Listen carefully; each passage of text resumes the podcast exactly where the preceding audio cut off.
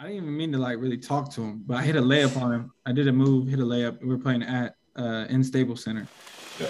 and I was like, I must, I think I said like, yeah, boy, like nothing crazy, but like I didn't mean to, mean to talk to. Yeah, he said, "Feel me," and he was like, um, excuse my language. He's like, who the fuck are you talking to, rookie? This is Friends of Friends, a show about friends and affiliate of friends being involved in high priority culture trends in order to push the culture in the right direction. Welcome back to the Friends of Friends podcast. In this episode, we are joined by current Boston Celtics guard and former Pacific Northwest standout. Through his four years at the University of Oregon, he started 140 out of 144 games, including every game of his sophomore, junior, and senior seasons. He was the first player in Pac 12 history to register 1,900 career points, 500 career rebounds, and 600 career assists. Without needing further introduction, please welcome onto the show Payton Pritchard. What up, y'all? Peyton, Oregon boy, Oregon grown, and uh, obviously I play for the Boston Celtics now, so excited to be on here. The, the people's champ, man, the one everybody's been waiting for. This is the episode. For sure, for sure. I'm I'm ready. All right, requested. All right, let's jump into these questions. So, first question we have for you is uh how did you feel about your last season being cut so short and how did you feel about the team? Did you feel like that was a team that could that could make a deep run or what was what was the mindset about that team? You talking about my, my senior year of college? Yeah, yeah. for the Ducks, yeah. It, it was tough. Um you know, I think it was more tough for like players that like didn't know what their next step was going to be. So for mm-hmm. me, I kind of felt like I already solidified myself. I knew I was going to get drafted. I didn't know exactly where, but for me, I knew my playing days were over. But as far as the team goes, I thought we could have won it, and you know, you know, brought a championship back to Oregon, which would have been crazy. Bringing it back to that campus, I can't imagine yeah. what like. The 30 U's was going up. Oh my god, it been crazy. Everybody would have went back there. Yeah. So talk to me about um, winning Pac-12 Player of the Year. What was that accomplishment like? I know it was special for sure. Um, you know, just through all, all, the ups and downs through college, the years that I had highs and then the, the lows, and for me, just like staying grinding and working, and then to reach that point, it just shows you that, you know, everybody goes through tough situations, but the ones that make it out are the ones that like keep their head down and, and just stay stay focused. So for me, it just showed that like that's true. Um, and I'm always gonna keep working like that. Yes, sir. Stick to the grind. Exactly. Right. Let's jump back a little bit. Uh, when did your basketball journey begin? When I was young, uh, I played every sport growing up. Um, you know, honestly, I didn't know I was gonna really. A lot of people don't know this. I was gonna go to. I went to West Linn High School. Uh, most Oregon people know that, but I was actually gonna go to Lake Oswego uh, not even for basketball. I was going to go for football and like just focus Jeez. on um because I actually I, quarterback. So I was getting recruited for like football probably before f- basketball. Um, but like smaller schools and stuff like that. But nothing crazy. But mm. um, my dad actually thought I was I'd be better at football than I was at basketball. So I decided to go to West Linn and I fell in love with basketball. Rest is history. So next question, uh, what was your what were your emotions like on on draft night? Did you know you were going so high lottery, or was it just like a waiting process? Um, you actually don't know at all. I mean, I I thought I was actually gonna go to the Detroit, so mm-hmm. I thought I was gonna go to the Pistons. Um, but you know, obviously on draft night, a lot of things happen, a lot of trades happen, so you never know what's gonna happen. Um, but you know, I ended up at Boston. Obviously, was a great, unbelievable situation and it was emotional, but I think it was actually more emotional for my family and my parents, just because they've been they've sacrificed so much for me, for me to reach that point. So it was it wasn't it wasn't just emotional on my part, but the whole family in itself. I feel that. Yeah, everything came full circle for sure. Exactly. Yeah. So, who was a player that you looked up to as your game progressed? Well, my favorite player growing up was Dwyane Wade. That's why I wore number three growing up. Um, just, you know, obviously 06, that 06 finals against the Dallas Mavericks was crazy. Yeah, so that's when I fell in love with D Wade and what he was about. Um, but for me now, it's just like, you know, I look up to all the, the great ones. Um, I try to take things from everybody's game, leadership qualities, what they do well, everything. You know, for me, it's always about trying to take things from each player and add to my own own and and build my own, you know, game and stuff like that. Yeah. So, what would you say is the most important game you ever played in, and why? Most important game? Yeah. It could be NBA, college. It does. It Maybe doesn't matter. High school. Yeah. Yeah. Oh man, that's tough. Uh, God, I played in a couple crazy ones. Um, you know, honestly, you know, high school, it's tough to pick one. Um, no, I'll do a high school game, I'll do a college game, and I'll do an NBA game. Yeah. All right. Um, high school was probably my freshman year of high school. We weren't supposed to win, and we played uh, Lake Oswego. They were like number seven team in the country, undefeated, and uh, we beat them in the semis. And nobody had beat them all year, and then so that that was kind of like my coming out party. Mhm. Uh, everybody, I was like 15 years old, so that was that was crazy. Um, in college, probably the craziest game was um, Washington for the Pac-12 championship, the tournament when I I dunked it. when you got the bang out. yeah, that that was because we was like on a 10 game winning streak, and like that just kind of like put us in the tournament and everything like that, which was, you know, we weren't even supposed to be there because we were just doing bad at the time. And then last year, last year's tough because like there's so many games, but like just playing in the playoffs against the Brooklyn Nets, which I think we all know they probably would have won the championship if they're all healthy. All healthy. Yeah. Easily. Um, Okay. you know they were unbelievable but for our team just to uh to like play against them and and see where we match up because you know we're gonna have to play them again next year and the year after so that was probably an important series for us Definitely. So, what was your first playoff experience like? How was the energy? What was your mood going into it? uh it's crazy the intensity is nothing like regular season so everybody ramps it up your your scouting report's a lot longer you know every player's tendency Mm. um like you really dial everything in you know what which You way know what he ate for breakfast? Exactly no, no, you for real, you know everything. And then the crowd is crazier. Like you got everybody at the game. So when we're in New York, you know, courtside, everybody's there. Anybody you could think of that you movie star, singer, you know, just Yeah. uh, everything's just a different level of intensity. Yeah. All right, talk to me about that transition from no fans to fans. Was it like, dang, I'm finally in the NBA seeing all the fans, or was it like, oh, I'm still just hooping? No, I mean, it was, you're always just hooping. So for me, but like it's it's way better playing in front of fans for Yeah. sure. But like I got a different side of it because when I entered the league, this is my first time playing against like my first two games was against Milwaukee Bucks. right. And then my second game Yeah, was just Kumba. exactly. and I'm, I'm matching it against them. And my second game is against the Brooklyn Nets on Christmas Day. yeah. So I'm playing it Christmas Day, and then I'm playing those two teams. So I'm like, you know, the fans. I was kind of more like, I was more shocked of like, oh man, I'm on the court, like I'm really here now. Like, Yeah. Yeah. Playing playing. against Kyrie. yeah, exactly. So I was more like, damn, this I'm here. And then when you know when the fans came, then you just get the other side of it, the how much bigger the stadiums are and how wild the fans can be. that little boost for sure. All right, so was it playing Milwaukee where you had your uh, welcome to the NBA moment? Was it a specific play, a specific player you guarded? Where, where was it? Uh, yeah. Um, actually, probably it was in a preseason game, and KD hit a pull up. Caught you slipping? No, pull up three, just like from deep, Mm. but like in transition, and I, I just remember like how big he was, and he was running at me and just up like a guard and just swish, and I was like, oh shit. The boy's 240, seven feet. oh, like- weak. Yeah, no, it was crazy with Hezzy just, and I was like, damn. Okay, yeah. I'm I said, in this thing." welcome, young buck. I said I'm in this thing. exactly.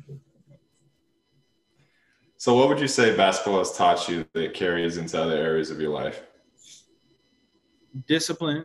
Um, you know, I just think it's it's it's taught me like, you know, like priorities in life. For me, uh, I've learned how to be disciplined and make priorities and what I need to be successful. So I carry that in everything in my life. So like you know, I'm really routine in what I do as far as like my daily schedules and all that. So that's kind of what it's carried over to, and just like doing everything that can help me be a better player, but person in life. Yeah, keep the main thing the main thing. Yeah. Man, I was gonna ask you to give some advice to the young hoopers, but it might just be that. Uh, for real, I mean, it's just a, it's really just about like, I mean, everybody says it's like grinding, right? But mm-hmm. a lot of people don't know what the grind is like or what it takes or anything like that. But the biggest thing is just being like um, consistent. You know, like it gets boring, but doing it daily, everything daily, it's just a routine.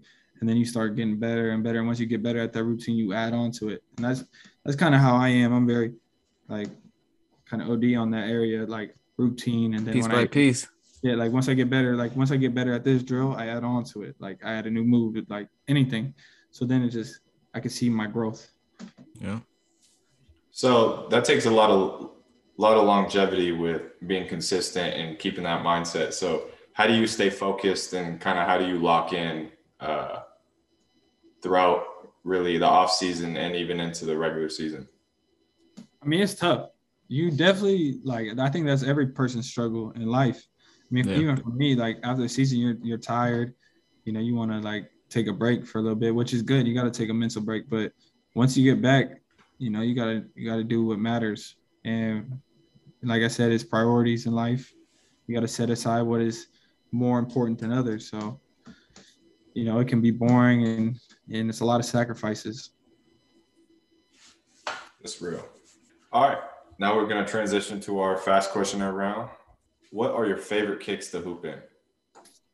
That changes every year, but you know, honestly, I think I would have to go with KD's or Kyrie's for the most part. Okay. Certain colorway. Uh, you know, I usually stick with the Oregon edition just because it, it kind of reps the hometown on a, on the big stage. So I like that.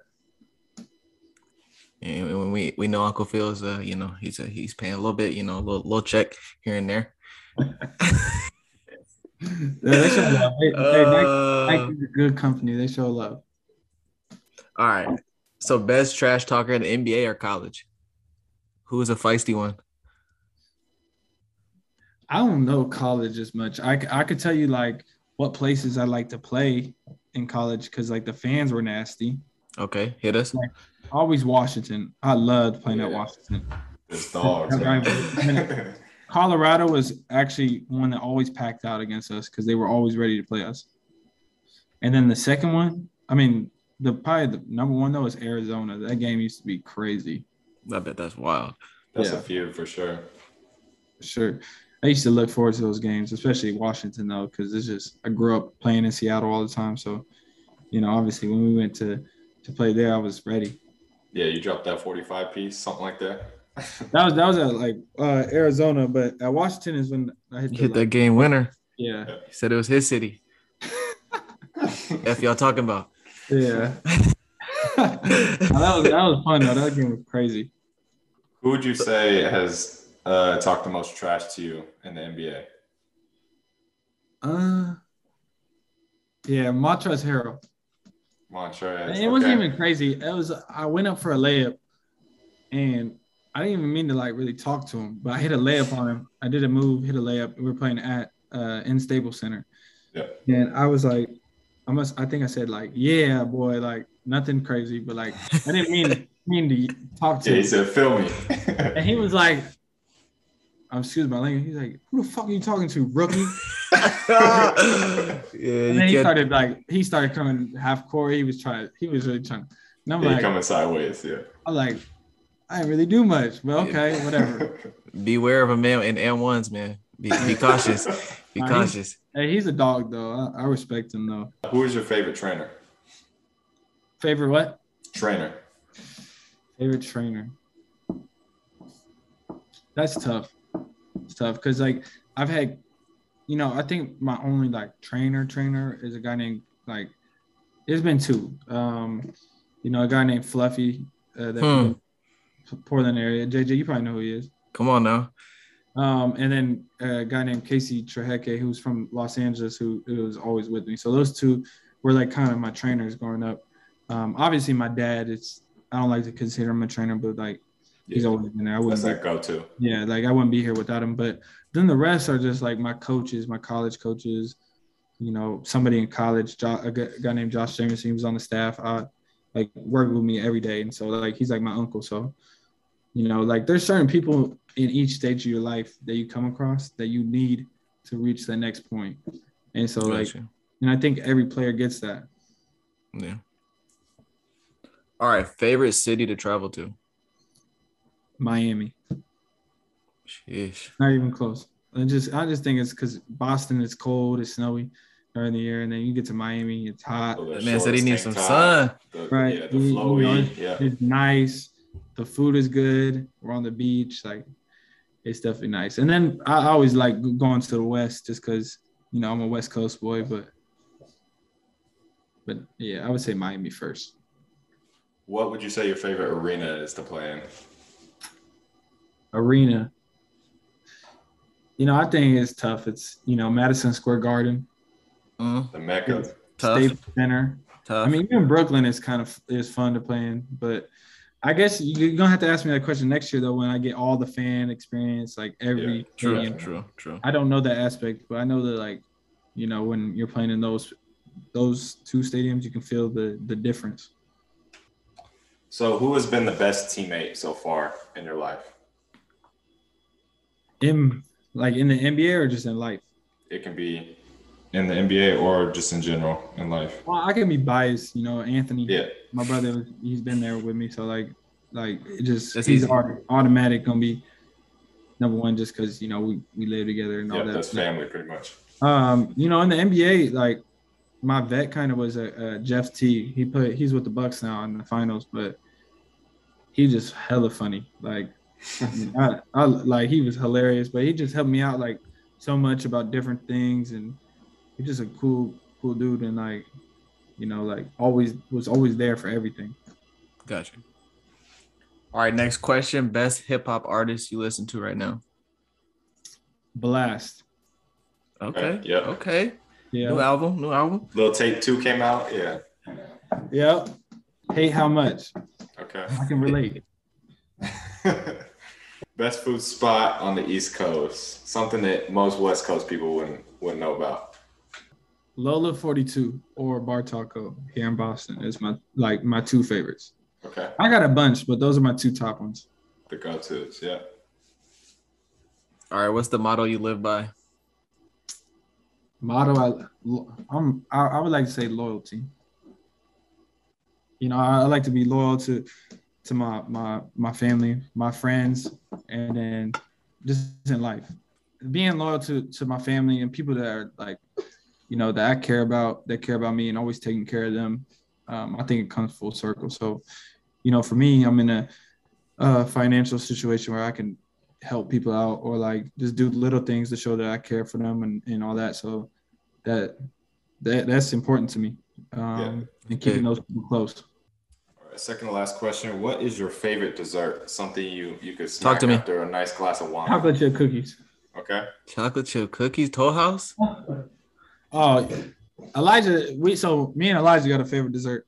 It's called you ever been to Mastro's? Yeah. Butter cake from Mastro's. Butter cake. Oof. Butter cake. Oh my gosh. JJ, It's like that. it's impeccable, apparently. it's different. It's different. I heard you. All right. Last question for you. Friends of Friends podcast or any other podcast? Like for for for this top podcast. Yeah. w- w- which one you I rocking gotta with? roll with my boys. Come on now. Gotta Yeah. rock with us. Easy, Come on. easy, easy, easy. Got to.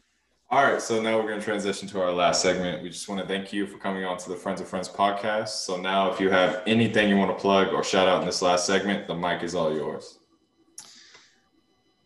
No, I just want to shout out to to my boys, my two boys here. What y'all doing is, you know, keep grinding and you know keep doing this, and you never know where this this could take you. Um, you know, more people start following, and then the bigger it gets, you know, it can be crazy and it can be special. So, um, you know, obviously, I'm thank you for having me, and hopefully, I can be back on here again after next year or something like that, and we can talk about something crazy. Easy, Definitely. easy, easy. You alumni Appreciate you. now. We in here. Exactly. Thank you all for listening to this episode. If you enjoyed this episode, subscribe and share with your friends. For further updates about the podcast and episodes, follow us on Instagram at friendsoffriends.pod.